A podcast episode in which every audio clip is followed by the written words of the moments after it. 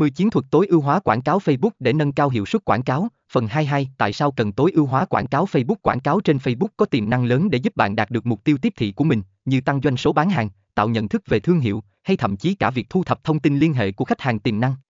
Tuy nhiên, chỉ đơn giản xuất bản một quảng cáo và hy vọng mọi việc sẽ tự diễn ra không đủ để thành công.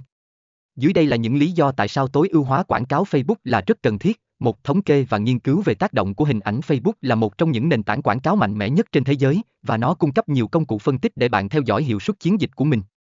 Tìm hiểu cách sử dụng những dữ liệu này để hiểu rõ hơn về cách mà quảng cáo của bạn tương tác với khách hàng. 2. Phân tích cách hình ảnh ảnh hưởng đến tâm lý của người xem. Hình ảnh chơi vai trò quan trọng trong quảng cáo Facebook. Nó không chỉ góp phần làm cho quảng cáo hấp dẫn hơn mà còn có thể tác động mạnh mẽ đến tâm lý của người xem.